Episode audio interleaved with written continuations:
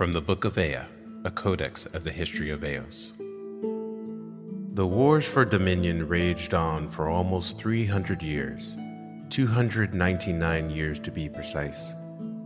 When the land known as Mezanin broke away from Atalan and declared its own sovereignty, it threw the entirety of the region into conflict. Bonds older than most remembered became severed in an instant, and a malaise cast itself over the remaining kingdoms that, in theory, remained in union and fellowship. But only in theory. The cause of the division and breaking away is still up for debate, for it was not in an instant that the seeds of discord were sown. Some say it had its roots in the adoption of the then new method by which Mezanin began to see its power and fortunes rise forging. Whatever the case, the world was out of balance as large fleets of warships and armies poured out from the island kingdom, commanded by then Emperor Kazian Claw. For 229 years, the wars and conflicts raged, until one day, 229 years later to be exact, all of a sudden, they stopped. Chronicled by Maya Swin. This is The First Noel by A. Diallo Jackson.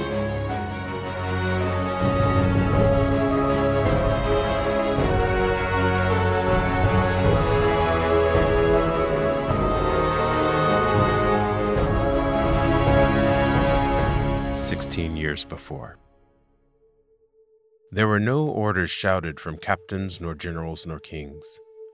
There were no grunts or groans of horses of war being readied on the line for one last desperate and magnificent charge.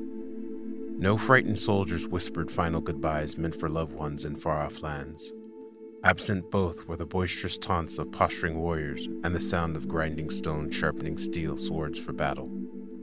As Magus Nelana Nisir came up and over the rise, down into the muted green rolling fields of the Camlynn plains, there was only still, unsettling quiet.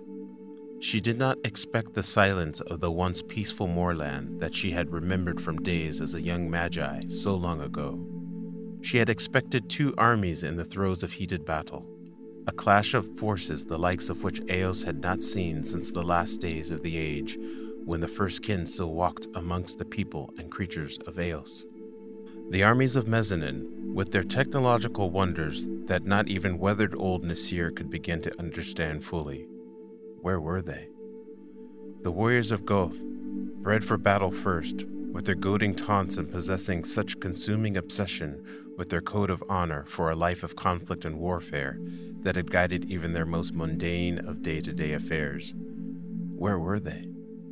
There was nothing, no one, not a soul stirred or moved across the fields that should have held thousands upon thousands within its boundaries. There was only the sound of knee high tall reeds of grass rustling in the cold coming winter wind. She let her tail flick and move through it as she moved forward. It was a playful sensation she had not let herself feel since she was young Nelana Nisir of the otherkin race of Felidane. So much time had passed from there to now. She would have to begin cherishing the now once she had returned home. But not right now. Never now. Quiet was the word that had first come to her. But no. The word with more precision was silence. For quiet spoke to a still and peaceful calm.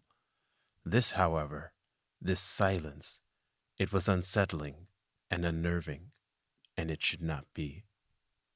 But then, no, she heard something else. And no, not here. It could not be. It was even more unlikely than the silence itself. Not now. How? It was at least half a league away by the sound of it. She picked up her pace and moved with haste through the mist and fog toward the impossible. It was at least half a league away by the sound of it. She picked up her pace and moved with haste through the mist and fog toward the impossible. Bright war banners, standards of the two absent armies, laid strewn across the cold grass which had just begun to shed its vibrancy at the turn of winter. They had met there, all the signs of a parley The green and blue standard of Mezanin, with its bare heraldry, sat limp and lifeless atop gold tipped wooden poles that appeared to have been laid down suddenly and with haste before retreat.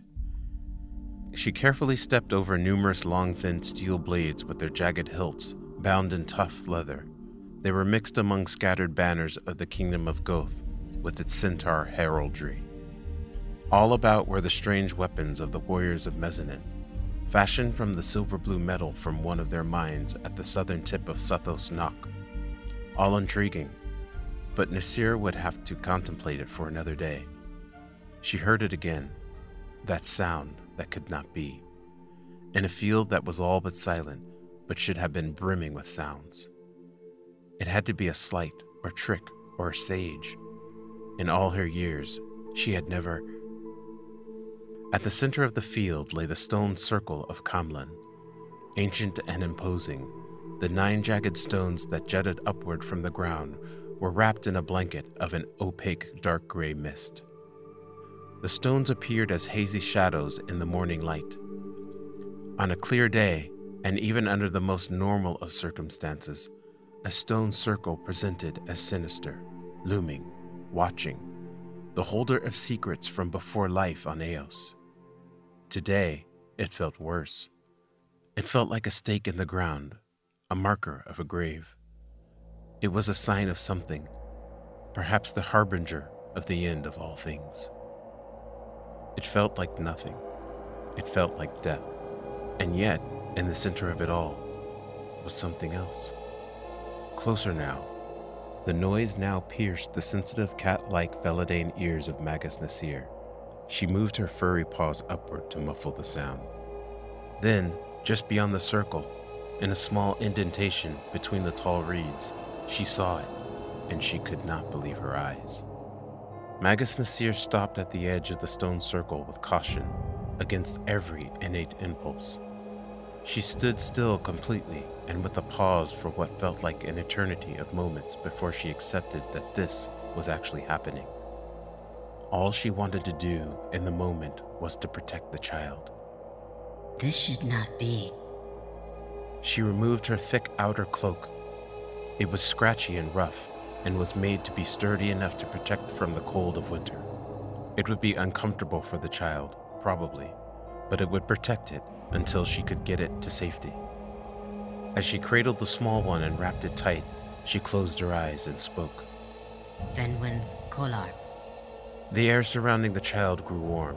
As it did, the cries lessened, and finally the baby cooed with the contentment of a child that finally felt safe. Magus Nisir wrapped the cloak into a sling and placed it over her shoulder.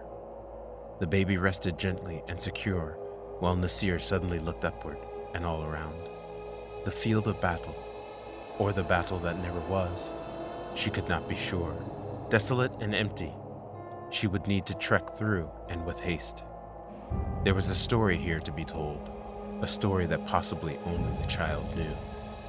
As Nisir headed back over the rise and out of the faded green rolling fields of the Camlynn Plains, she looked over her shoulder one last time at the stone circle, distant but still prominent on the horizon, even through the mist.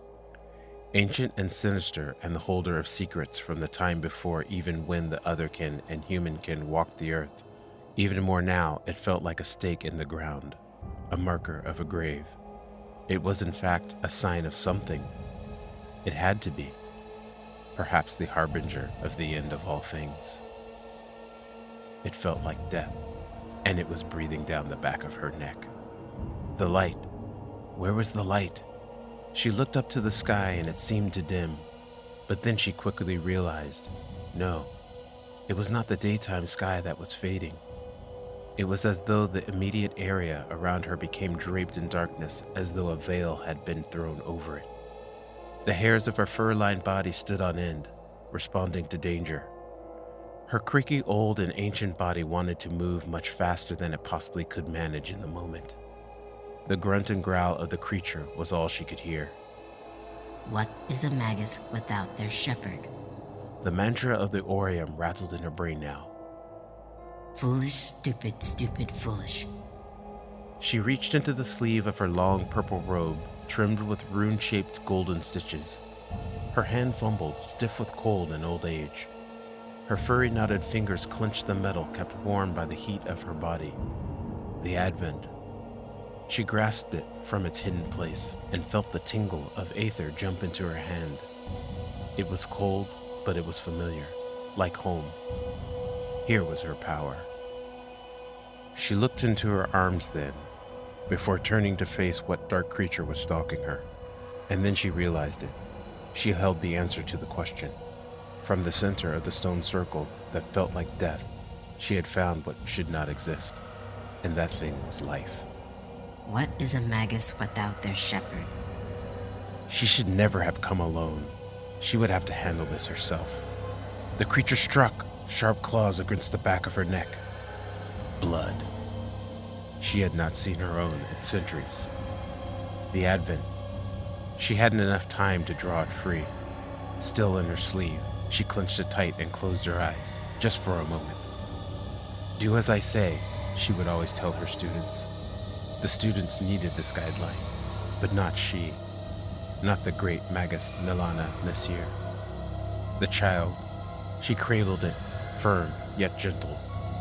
I must save this child. She turned to face the creature. She did not have enough time to see it before it struck again. What is a magus without their shepherd? And the heat of battle began. Thank you for listening to The First Noel. The First Noel was written by A. Diallo Jackson. Sound production by Premise Play Productions. The First Noel theme by Marianthi Bezaridis. Join our Patreon and please be so wonderful to like and subscribe. Thank you and see you next episode. Next time, The Promise.